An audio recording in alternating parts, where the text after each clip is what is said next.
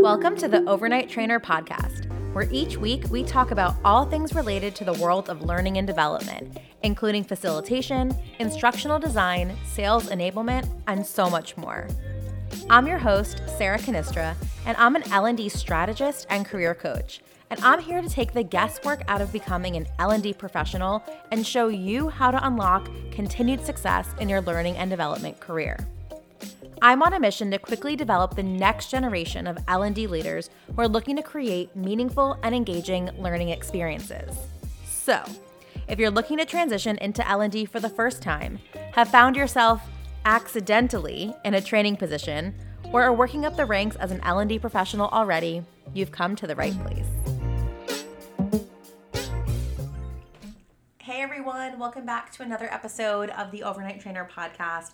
I'm super stoked you're here and so excited about the guest that we have on today's show. I have Jessica Michaels with me, and we have been trying to record this podcast, I think, since like January of this year. It is now um, September of this year, but uh, we both had some scheduling conflicts earlier in the year, and then as many of you know, my house flooded and I was out of my house for a long time, so didn't do any uh, any interviews. And so I was so happy to finally connect with her uh, and record today's episode, which is super exciting and all about embracing neurodiversity in L&D. I learned so much from Jessica in this episode. I continue to learn from her. Uh, her and I met at Andy Storch's Talent Development Think Tank, which is a, a networking group for talent development professionals. I'll, I'll drop the link in the show notes for it um, for those of you that are interested. Uh, but that's where, where where we met, and I just was I'm always just so in awe of her and always learning uh, from her, and it's just been incredible to see her as a talent development professional um, who is neurodivergent and also stepping into the role of coach and coaching other people uh, who are neurodivergent as well. So really exciting topics. Um, before we get into today's episode, um, a couple housekeeping announcements. Um, we have, I'm just trying to think when this podcast is coming out. Um, I think, yeah, it's coming out on, uh, it'll be Tuesday. So uh, tomorrow, so that will be the 21st. Uh, this is coming out on the 20th. So the 21st, uh, don't forget, it is the L&D or LinkedIn live workshop. So an opportunity for you uh, to join a workshop, which is all about creating your own personal personal brand when it comes to L&D on LinkedIn. So we're going to go in the ins and outs, an opportunity for a Q&A. It will be recorded and you will have access to it for 30 days afterwards. So even if you can't make the live session, um, you still have access to the recording, which is going to be some A plus fire content for you all. So make sure you're signed up for that. Uh, we also have Fast Track going on, which is the 90 days to your dream L&D role uh, group coaching program and yeah, lots of courses, lots of fun stuff. So go to the overnighttrainer.com. If you're looking for programs, hit programs. You're looking for uh, events and master classes, hit the events section. And I look forward to seeing you all in all the different things. So let's get into today's episode. Like I said, I am joined by Jessica Michaels. And Jessica has such a, a unique background. She spent 20 years of her career hearing the same thing you're meeting all your goals, but you're still failing. People don't like you. It had been the same story for her since childhood, but she had no clue really what to do about it. She continued to work through her challenges, became a facilitator, a speaker, a corporate trainer, and then finally, at age 40, she received a diagnosis explaining her struggles autism spectrum disorder and ADHD. She now uses her experience as a neurodivergent professional to coach others that have challenges in the workplace or a job search, as well as provides consulting and training to businesses across the US. Like I said before, Jessica is a powerhouse. I have, was so engaged in this episode and learned so much from her just in the time that we had today. And I can't wait for you to experience all of her knowledge, all of her amazingness in this episode. Jessica Michaels, welcome to the Overnight Trainer podcast. How are you today? I am great. Thank you for having me. I'm so happy you're here. I know we like we've been trying to get this on the books for such a long time, and uh, I mean, all the listeners know about all of my housing, crazy housing situation uh, throughout the last couple months. So I'm so happy to to have you here and for us to be chatting today about something that's a something that's being talked a lot uh, about a lot more than it has been in the past, but also b something that's very deeply personal to you and to your experience. So I'd love for you to start us off. Tell us uh, you know a little bit about your story. You know first i mean you have a journey into l&d so it's very very relevant to people listening um, and so much experience in the talent development space. Um, so i'd love to hear about how your journey in l&d how that became a career for you and then moving into that personal and professional journey around neurodiversity and kind of where you are where you are now and today and, and all of mm-hmm. that so take yeah. it away Absolutely. And I'll tell the stories together because they are just inextricably uh, linked for sure. So I from the beginning of life, I knew that I was different somehow. Um, you know, the thing I think I noticed earliest was other people had friends and I didn't know how to do that. Like it just didn't it didn't make sense to me. I didn't know what the process was. And so I didn't have friends. And then, you know, you start to get a sense of, you know, pe- people view you differently. Um, and, but it just sort of was just a, a, a feeling um, because grade wise, most of the time I did fine. I was very smart. Uh, that was very clear. I was highly verbal. And it was just enough to get by, I think, without causing anybody any alarm beyond, you know, well, she's having a tough time in junior high, tough time in high school, but she'll be fine. You know, and then when I went to college and then into the working world, those things persisted. And when I was working, I noticed that that inability to make friends was more relevant than I thought it was going to be because I had no idea how the office politics worked and how much interpersonal relationships mattered. I was always a top performer when it came to my numbers, right? If I was a recruiter, you know, I sourced the most candidates. I had the most people uh, starting or on assignment. If I was in sales, I was always at the top. But I would have this problem where I would talk to my manager about, you know, maybe promotion or even just my own performance. And they would say variations of, look, your production is great, but you don't get along with people. So there really isn't opportunity for you until you figure that out. I would get feedback that, you know, people thought I was mean or that they thought I was rude, they thought I was aggressive, that I was yelling at them, um, that I was defensive.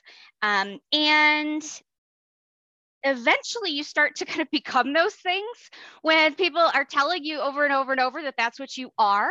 So the great thing was that even through this, I was able to find that in whatever job I had, I could teach people how to do something, right? So if I was a really good individual contributor, then maybe I could train new people, or I would dive into a crazy special interest like physical therapy licensure process across the United States. And I would have all 50 of them memorized, and then I could train people on that. So I always managed to make training somehow part of my part of my role. Then I would get promoted because you're a good enough individual contributor. That's the only way to go. I would become a manager. The wheels would just come off. That was really the worst possible situation. So that got me interested in learning about management. What does it take to be a good manager? Because clearly I am not. So, how do I become one? And sort of through all that process is what eventually got me into training full time and then training managers full time, because those are just things that I had uh, gotten into because of the issues that I had had. Now, even in L&D, once I, uh, you know, once I was still in a position, so it's maybe 20 years later, I figure, okay, I can probably handle managing again. I mean, it's been so long and I know so much more stuff. And surely this has got to work. And of course it didn't. Of course, it was the same disaster that it was. You know, it was just, it was really disheartening um, because I had earned the right to build a team of trainers and I just wanted it to go well and it just did not. And so I knew at that point that it was probably me. but I didn't know what. So that's when I started uh, seeing a psychologist who recommended me for uh, analysis uh, for uh, autism and ADHD. And ultimately, that's what what came about. I thought, you know, with my education and my L&D heart was like, oh, great, because now I know what it is. I'm sure there are resources, right? I'm going to go and I'm just going to read it all and I'm going to study it all. Uh, and that, of course, that's just not how it works. Yeah, the, right? the so, L&D, the L&D curse. yeah, you know, and so then it kind of morphed into, okay, so I know that I've got these challenges. I know now why.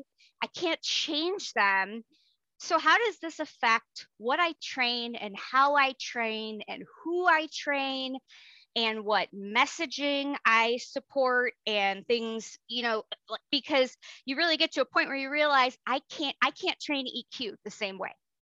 I can't train um, communication skills the same way as I did before.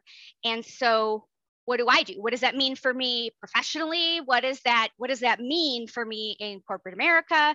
So it's it's still an evolving journey. So the your story is so powerful and I know it resonates with so many people and especially you know being being active on LinkedIn seeing people who also are having these diagnoses later in life um, and and you have to now go back and, and say oh wow you're even thinking about your your childhood and how that how those things like wow now it all it all makes sense right? In some way shape or form. And so i want to back up a little bit because some of the terms that you might have mentioned or that we might talk about today might be new to some people. So I know we talk about like neurodivergence and neurodiversity, and there's probably many other terms that even I'm not familiar with too. Can you define some of the in some of the more ter- like terms that maybe we'll be discussing today give people a little bit of a baseline so they they really understand the context. Absolutely. And it is challenging because the terminology is evolving. So uh, you might see different forms you might see different words but a good base level understanding would be neurodiversity refers to the fact that everybody has a brain neuro and that they're all different diversity, right? So if we look at the whole world, the whole world is neurodiverse. But within neurodiversity, you have a group of people whose brains work fairly, you know, pretty much the same way. Like they have the same operating system, right? So let's call those people our Windows people. Then we have this other smaller group of people whose brains work very differently than that larger group and similar to each other. Those are our Macs, right? So those, the Macs, those are neurodivergent individuals. Those would be people uh, who are diagnosed or identify as uh, people with autism, ADHD, dyslexia. Those are kind of the big ones. But then it even gets further with um, like things like Tourette's and uh, dyspraxia. And there's even some argument about what other things to include.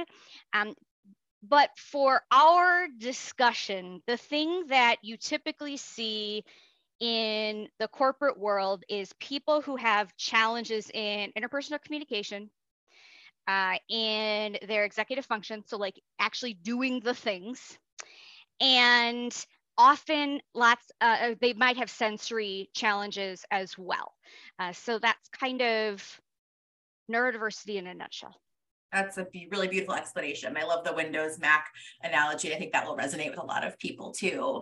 So I, you actually, what I want to dive into next, you you already mentioned it a couple times just in your intro, and this was a po- uh, it was about a post that you did this a while back now since we, we've been talking but you did a post on linkedin and it really sparked something within me and it really changed the way that i think um, about the idea of you know, neurodivergence and neurodiversity. And so i want to read that post and then talk a little bit more about it. So you said this emotional intelligence active listening essentialism self-awareness. What do these concepts have in common?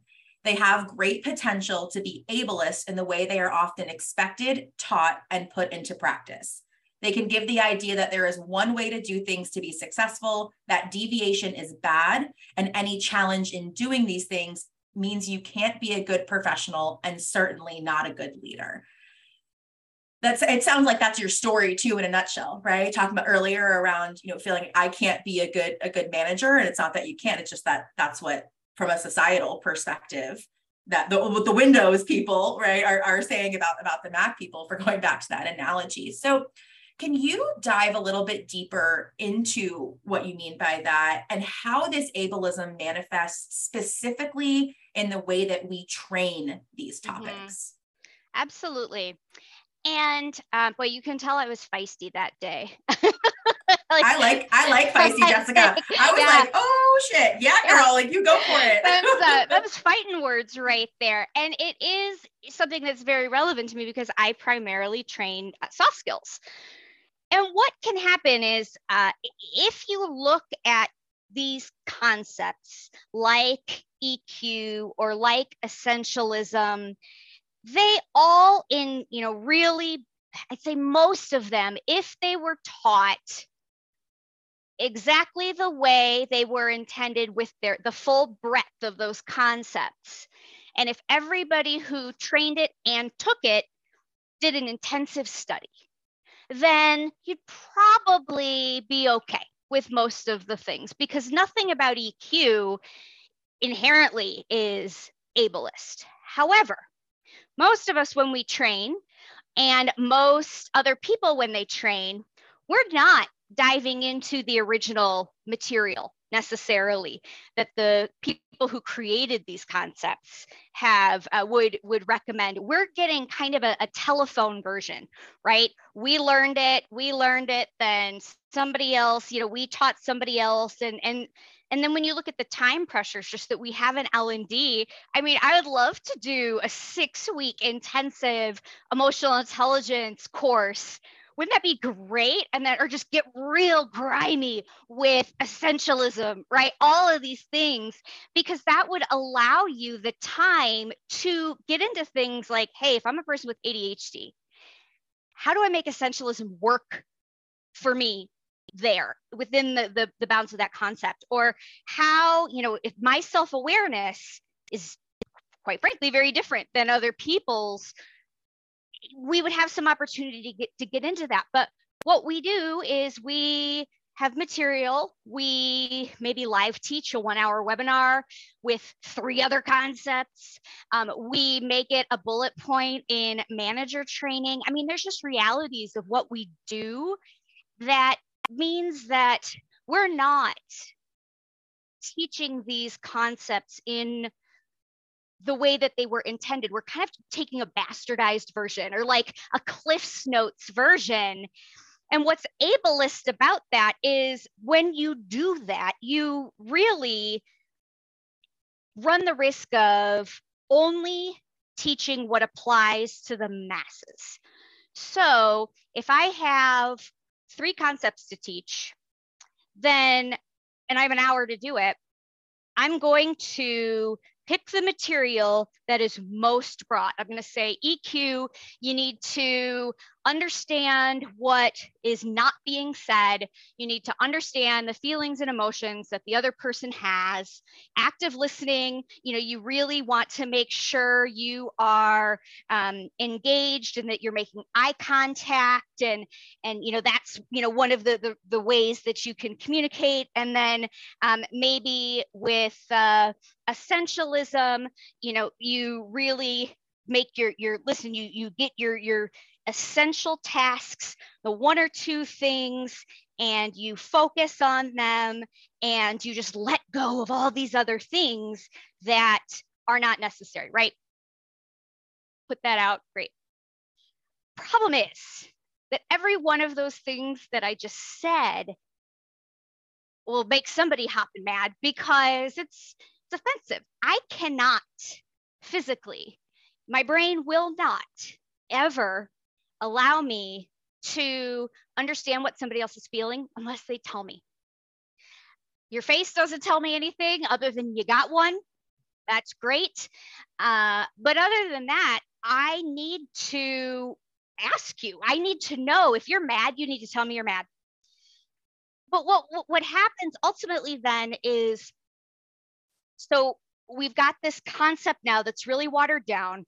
We're teaching it in this way that applies to most people, but not all.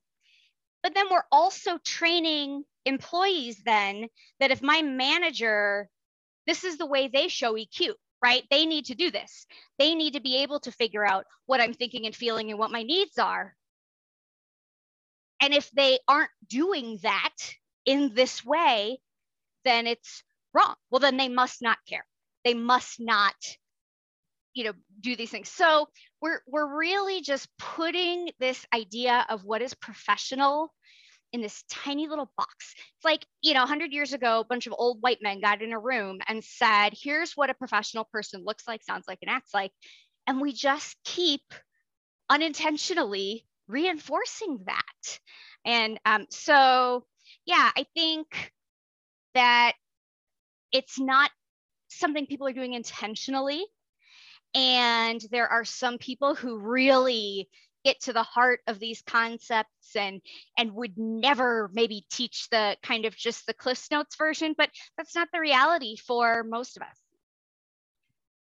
When i read that post it made me think about all the times that i taught a communication skills class and talked about eye contact mm-hmm. you know and, and it really has been through through reading your content and hearing you speak and you know some other thought leaders in the space too but really I, i've learned so much from you because it's those if we're operating from those that windows right and that's what those old white men you know thought 100 years ago it is it is a conditioning that we have to i know people don't like to use the word unlearn anymore it's not cool it's not cool to use that word apparently but Oh, I didn't know. Is that is that is that a thing now? I'll have now, to. Yeah, put it to the list. It's a okay. yeah. We, you don't un, you don't unlearn. I don't know, whatever. But I think in this case, unlearn it. like un, unlearn it. Right. That there's so many other ways. And one of the things that you just said was really was I was thinking about my the, the next question around oh I was going to ask you if you think L&D has a role in perpetuating this ableism but in our conversation it sounds like unintentionally we do right? It doesn't Absolutely. sound like intentionally we're like, all right, let's be ableist, but no. unintentionally we're perpetuating it. So, so how how then if if, un, if unintentionally we're perpetuating it, and people are going to listen to this episode and say, okay, now I'm now I know, now I have the knowledge. What can L&D professionals do or be mindful of and be conscious of as they now move forward in looking at their content and developing new learning programs and making sure that they mm-hmm. are being inclusive from a neurodivergent perspective. Yeah, absolutely. So, and I think, and I don't want to make anybody feel bad because I, when I learned to be a trainer, the things I learned were okay, if the class is engaged, they're going to have all eyes up front. No phones are going to be out. Nobody's going to be doodling or, or, looking anywhere but at me. They're going to be throwing their hands up when I have uh, questions. They're going to be really engaged in partner activities and all of these things that I use to determine if I was doing a good job. All of those things are in some way ableist. So I really needed to shift my focus from things like, well, what are my attendance metrics, right? How many people logged into this Zoom call? Um, how many people completed a workbook while they were doing this? How many, you know, how did this person respond when I just called them out of thin air? And I had to let that go. And my ego was a little challenged by that because I was just used to that energy as truly a, a part of my facilitation and how good I thought I was. So I had to switch my focus then to truly what am I here to do? Well, I'm here to help people learn. And in business, you're here to drive a behavior change. So instead of looking at attendance, who came to this webinar, who did this one thing this one way, you should flip that and look at did they, are they able to do the thing? Whatever the thing was that you're training, can they do that? And that doesn't necessarily even mean, did you teach them to do that? It's, can they do that? And separating that from, and did they come to the webinar? and did they attend the live training and did they turn in a workbook and did they and did they whatever watch the e-learning uh, and that was a hard shift in a lot of ways because it's just not the way we're set up um, so i think focusing on the outcome is important i also think giving people multiple ways to access information is critical I heard a lot. I, am writing a book right now. It's almost done almost done on i'm so excited yeah. i'm gonna like be highlighting underlining yeah. I, I cannot wait so it's on neurodiversity in employee growth and development and it started just being a book for trainers uh, and instructional designers but then it's anybody who imparts information anybody who is responsible for learning moments within an organization so managers enablement uh, you know onboarding orientation things like that um, one so in that process i was interviewing a lot of neurodivergent professionals saying okay tell me about your learning experience in corporate and so many times i heard well you got to watch these videos, right? And so you got to watch till the end, or you've got to do these e learnings. But I don't learn that way. That is, I, I can watch that a thousand times and I'm not going to learn it. So I just put it on and wait till it ends. And then I find the process document or, or whatever, and I read that. Or I just try to hit next as many times as I can. If there's a quiz, I try to take it. If it sends me to a document, then I'll, I'll look that. But I will find other ways of accessing the information outside of what you have provided me to learn. And I will now have had to do all these extra steps to do the thing that I thought you were helping me with, which was learning. So we ask people to go through motions without really realizing that that's what we're doing. But to me, if I am teaching a concept and I have a desired outcome, you know, my objective is to make sure that at the end of the day, all of the people in this group can do X. I don't care if they came to the live event. You know, if they did, cool, but I'm not going to require it because some people don't learn that way or they just don't prefer to be in that environment some people would prefer to just listen to the audio or watch um, you know watch the recording or find the process document i don't care as long as they can demonstrate in however way i've decided they're going to be assessed that they can do the thing the challenge is then though my program it's like, oh, well, your attendance on your webinar is really low because there's no way to take this job aid, this process document, and say, oh, these people participated. This is like attendance. So it it all kind of goes together, but I think um, so. Multiple ways to access information, and then pay attention to what your your outcome is and, and how you're going to assess that and let that be the guide over how they participate, I think is really important. And the last thing is never just give one way to do things. Or like, you know, when you're saying EQ, you have to just intuit what the person is saying. You have to listen to the words behind the words was always my favorite one. Well, some people can't do that. So if you say that that's what you have to do, and then you have to have EQ to be a good manager, then you're telling people you're not going to be able to do this. So instead of that, then say, and if you, you know, teach that, absolutely learn the words behind the words. Great. If you're not able to do that, or if this is not something that comes naturally to you, then here's some good coaching questions. You know, here's a way to design an alliance with an employee to create a psychologically safe space where they feel that when I ask these questions, they can tell me. And those are those are so those are kind of my three, my three big rules.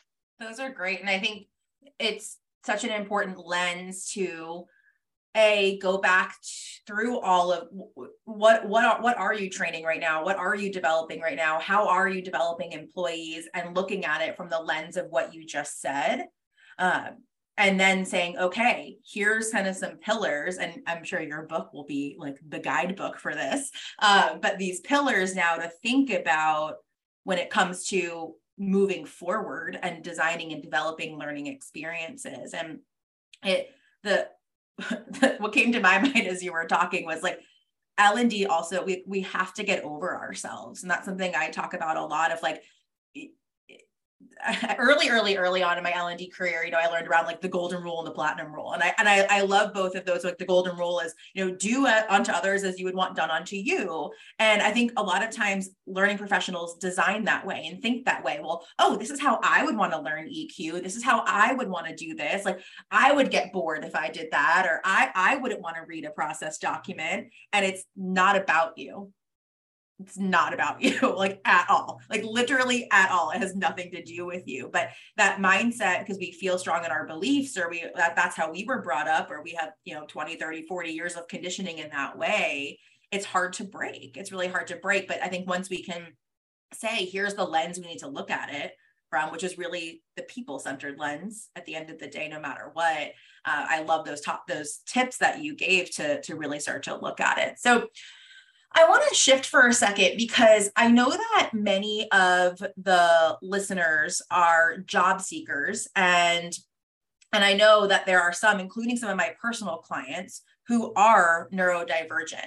So I know that you in addition to having a really wonderful talent development role, you also do coaching for people who are neurodivergent. And so kind of want you to put both of those hats on if you can for a sec how would you advise people who are who are neurodivergent through the you know, navigating the job search and the interview process because mm-hmm. i know and the next question i'm going to ask you is how do we make that process more equitable but knowing that the world exists right now as is and it's not always equitable and inclusive when it comes to neurodiversity uh, neurodivergence what what can job seekers do to to to show up and to yeah. to be successful in that process.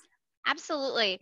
And this is really where um, you know one of the things that galvanized me into action was learning that 80 to 85% of autistics are un or underemployed and that just broke my heart. I got lucky because my first job was in recruiting.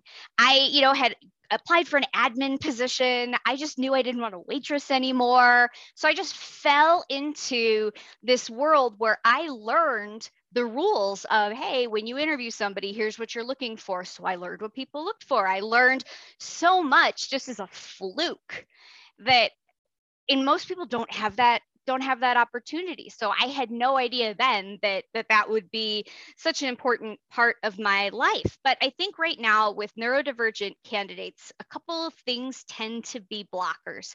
The first is when they are applying for jobs they'll look at a job description and sometimes they will say okay well this is asking for 12 things. I only have 11 of them. So I'm not going to apply because I'm not qualified. Or they'll see things like, we want a rock star, we want a hunter, we want an ace, you know, and not apply. That's hilarious. So like I had to mute myself because I was like laughing hysterically at that. yeah. And so, you know, and, and in women, statistically, women already don't apply to as many positions as men because they tend to want to have more of the listed qualifications than men do. Uh, and so men will just throw their resume in and and hope for the best. And uh, women tend to be a little bit more cautious. Then you add neurodiversity on top of that and it, it, really does make women who are autistic or adhd really reluctant to uh, to apply because they feel like they can't they're breaking a rule they shouldn't um, but you know so just just get your resume out there do tailor it to the position as much as you can. You know, you should have a resume that does reflect what you do have that is applicable for that position, but don't wait until you have 100% of the things listed because honestly, a recruiter is going to look at that and go, "Oh, you're overqualified." So so you're shooting yourself in the foot twice. Um, the other, so that, that I think when you're, you're job searching, and then also have an organized job search. Um, when you're using all these aggregate sites, when you're using Indeed and, uh, and, you know, and all these other places to find, you might be applying to the same job 30 times and not knowing that that's what you're doing. So you do need to be organized about the company, the role, and making sure you're not wasting effort by applying, oh, on the company's website and going through Indeed and send, you know, it, and that is just, uh, it, it leads to frustration because you feel like you're you're wasting your time. Um, then from an interview perspective, you do always want to ask questions in an interview even if you don't have any. So you should have prepared a few questions to ask that you can use if you don't develop any natural questions throughout that interview process. Also, in the interview, you always want to remember that any of the questions they ask you, they're looking to see kind of how you've done things previously and how might you do them now at, at my company. So when they say things like, tell me about a weakness of yours, you really want to think about that and say, okay, well, how does this apply in this context? The fact that you make terrible chocolate chip cookies is not helpful in this situation. So you want to present something you know that is applicable to work but also what you've done to improve on that because you always want to end with a positive. So maybe uh, your excel skills weren't strong that was hurting you early in your career so you took some online training and now you're you, you that's something that you're much better at. Um, if they ask about a failure again work related but also something where you did learn something and how you're going to prevent it from ever happening again. So it's just really thinking about not only what is the question and literally what are they asking, but thinking about the context of the interview and what they're after to formulate your answers. And I highly recommend mock interviews. I know coaching is uh, not accessible to everybody, but there are some great resources on common interview questions. And uh, there, so there are things you can learn that can help kind of prevent you from some of those situations. And don't ask about money or vacation time on the first interview. I know it is why we all want jobs because we need money, but you can't say that and I know how dumb that sounds.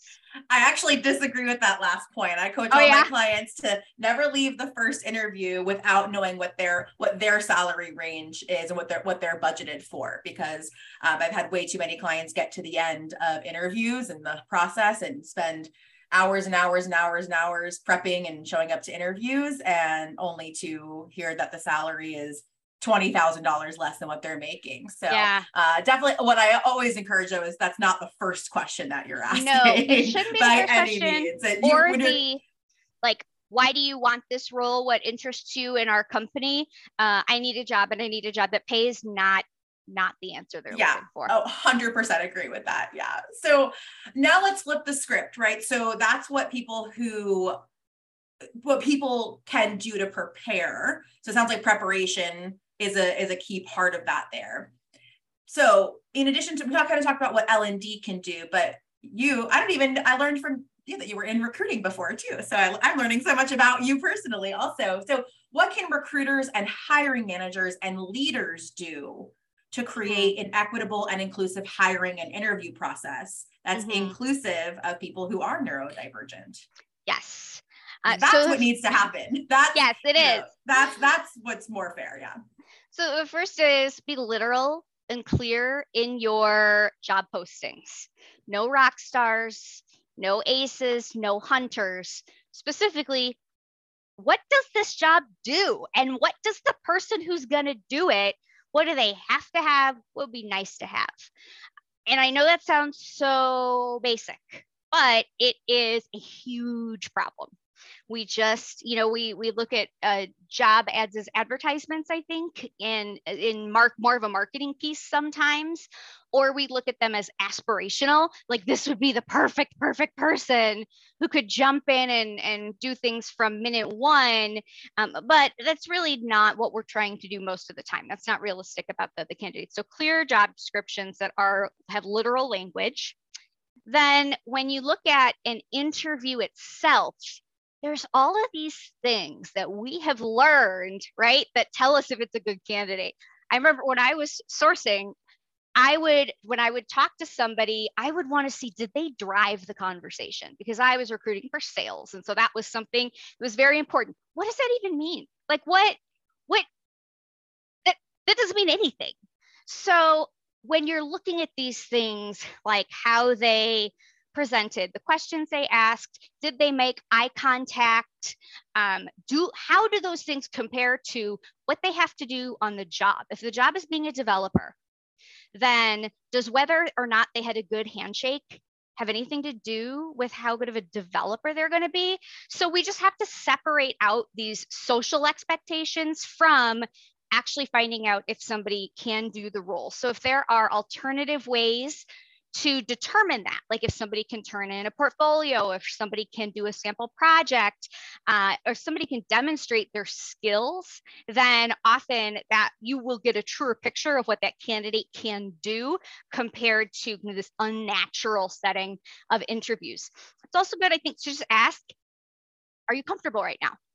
Because things like a light buzzing. I always tell the story. My wife can tell if a light bulb is about to go because it makes a different sound before it goes off. And she can also tell when your cell phone is done charging because it makes a different sound.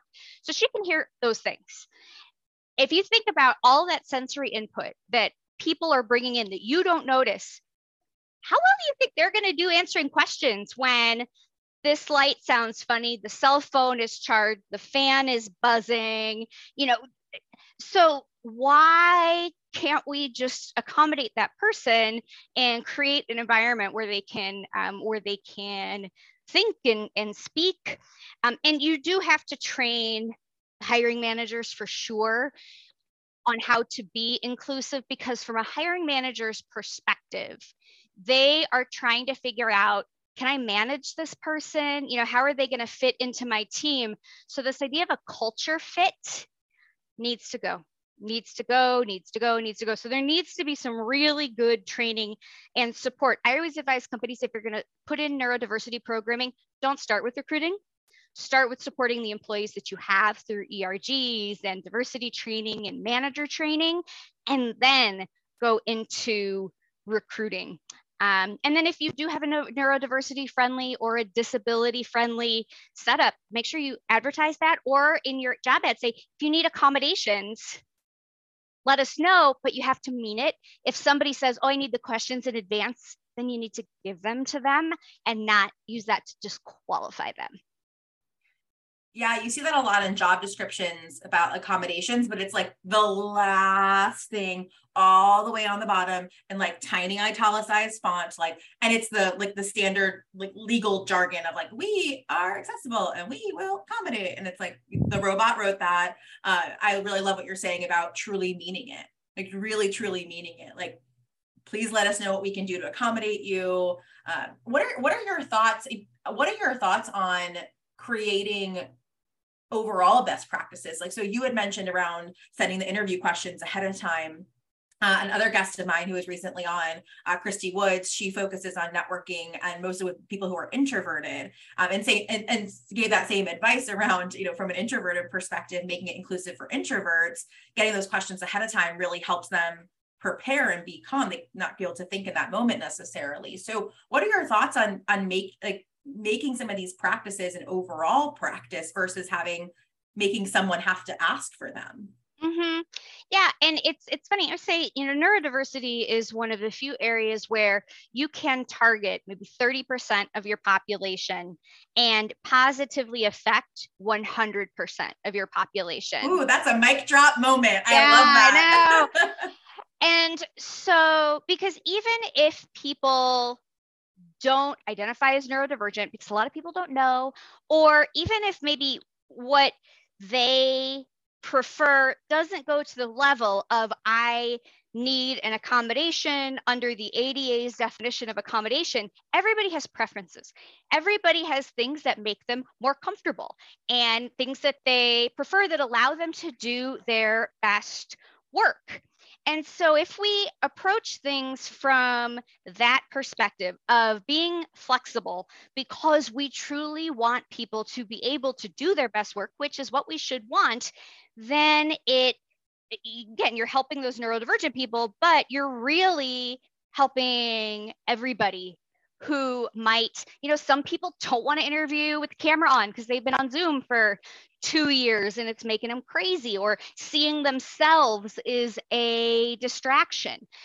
Does it matter if that person is neurodivergent or or not? If that is something that would help them focus and help me determine if they're a good fit, why would I not want to do that? So I think if we approach the workplace overall as being more neuro inclusive and, and creating cultures of preference where preferences are understood and honored, then you'd, I mean, it, it, it would change the world.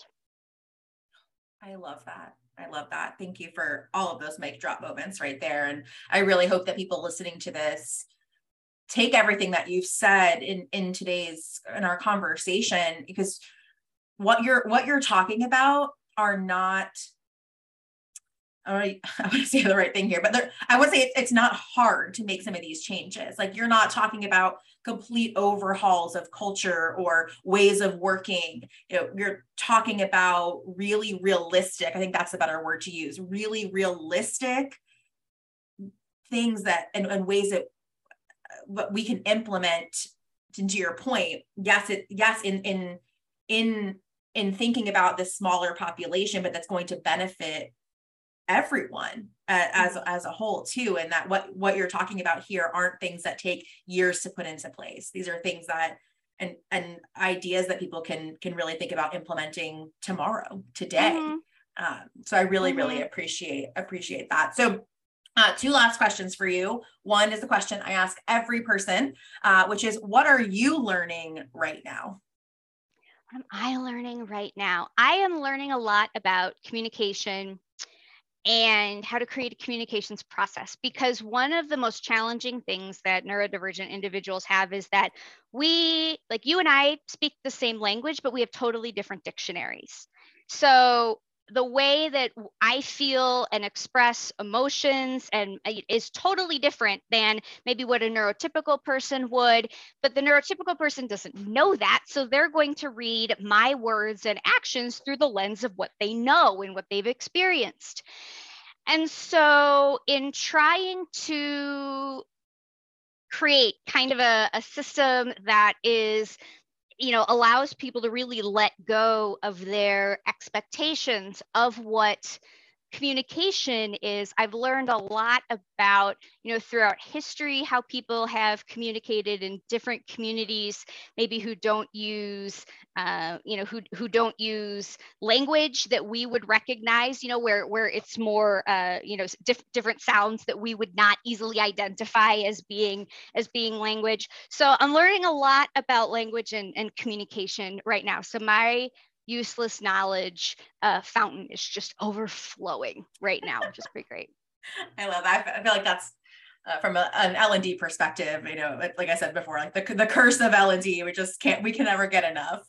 All right, last question where can people connect with you? I am sure people are going to listen to this episode. Um, they're going to want to connect with you, follow you, learn from you, um, hire you. So, how people connect with you? What services do you provide? Mm-hmm. Um, when can we get your book? All of those fun things. Yeah. So I do uh, offer speaking services. So I will come in and do general employee trainings, or if there's a specific topic that people are looking for, I'll do bespoke talks. So, um, and that information is on my website. I also do have a few coaching slots open for neurodivergent professionals. Uh, so again, go to my website, which is coachjessicamichaels.com. The book will be coming out this fall uh, hopefully early in the fall, but you know, we'll see. Uh, it's called One Size Fits No One A Practical Guide to Neurodiversity in Employee Growth and Development. And information will be on my website. I'm also on LinkedIn, uh, and all my media links are on my website because I do publish content on Twitter, Instagram, TikTok, YouTube, and then LinkedIn as well. Wow, I need to get, I need to learn from you. you need to get on those platforms too. But Jessica, thank you so much for hopping on with me today. Uh, I have learned so much. I continue to learn so much from you. Uh, I will put all of those links in the show notes as well so people can find you very quickly and connect with you. Uh, but appreciate all that you're doing, all that you're doing, uh, you know, on behalf of the neurodivergent community and know all that you're doing on behalf of L&D as well. And and like you said, when you know when a small population wins, we all win. So thank you so much for being here today. And I know for sure it won't be the last time we have one of these conversations. Thank you so much for having me. Thank you so much for listening to today's episode. If it resonated with you in any way, please let me know by subscribing, liking, and leaving a review. I'd love to hear from you on how you're using these tools, as well as what you want to hear more of. So connect with me on LinkedIn at Sarah Cannistra, send me a DM, or email me at hello at theovernighttrainer.com. I can't wait to hear from you, and until next week, stay learning.